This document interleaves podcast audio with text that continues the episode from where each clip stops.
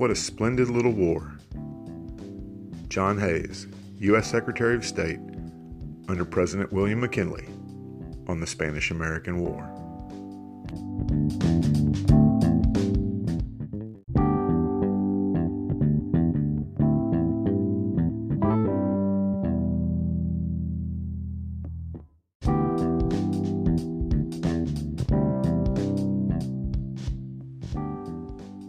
Welcome to the Revisionist History Podcast, where we set the historical record straight, no matter who it might offend.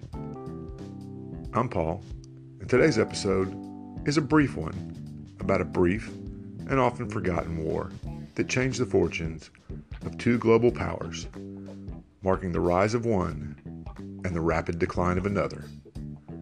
Let's take a look at the facts and myths of the Spanish American War. The Spanish American War was fought between, obviously, Spain and the United States from April 21, 1898 to August 13, 1898, making it one of the shortest conflicts in U.S. history. It's best remembered, when remembered at all, for the charge of Teddy Roosevelt's Rough Riders up San Juan Hill in Cuba and the sinking of the battleship Maine in Havana Harbor. Not surprisingly, Myths have grown up around these two events more than any others during the war. We'll take a look at these in a minute. But first, let's consider why the war happened in the first place. The explosion that sank the USS Maine is the most common reason given for the start of the war, and it was certainly the catalyst. But the Maine was only in Havana Harbor in the first place to both protect American interests in Cuba and to support the Cuban independence movement an American interest in Cuba was just one aspect of a growing imperialist sentiment in the United States that was, in many ways, an international extension of the old manifest destiny trope.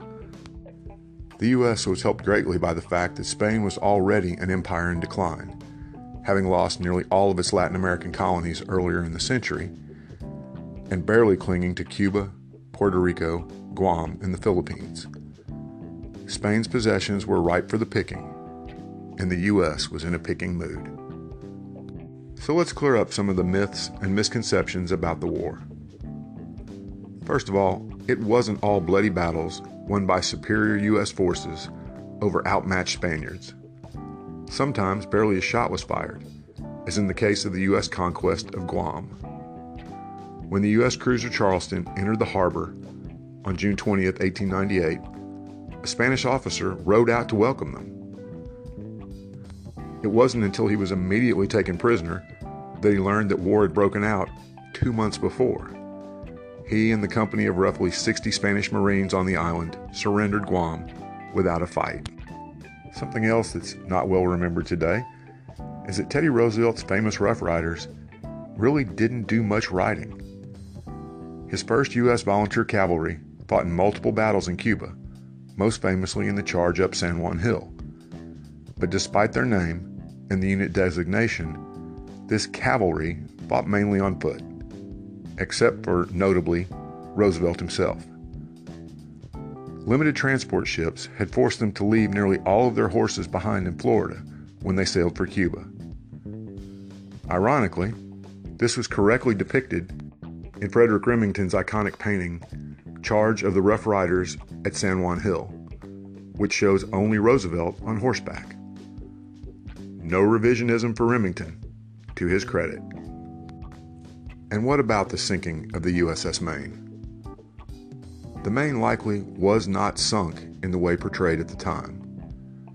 The explosion on February 15, 1898, which killed 266 U.S. sailors, was believed to be the result of a Spanish mine and the rallying cry, Remember the Maine, swept across the nation and led to the declaration of war.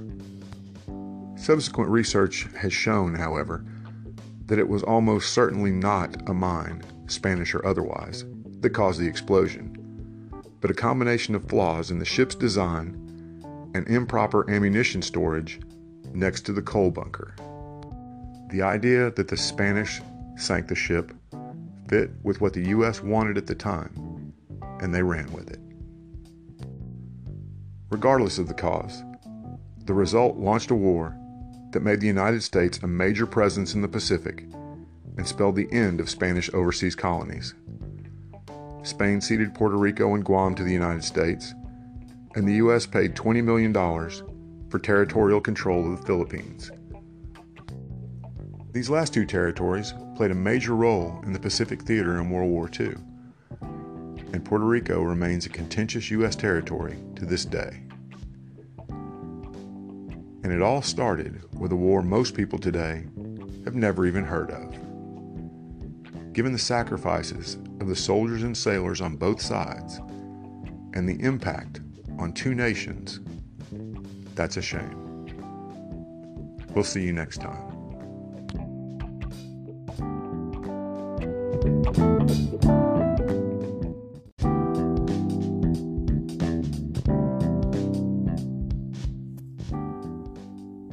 Thanks for listening to today's episode. I hope you found it both informative and entertaining. If you'd like to help us keep episodes like this coming, please consider clicking on the Support This Podcast link in the show notes. It'll go a long way towards helping us create more episodes and hopefully becoming completely ad free. Thanks a lot.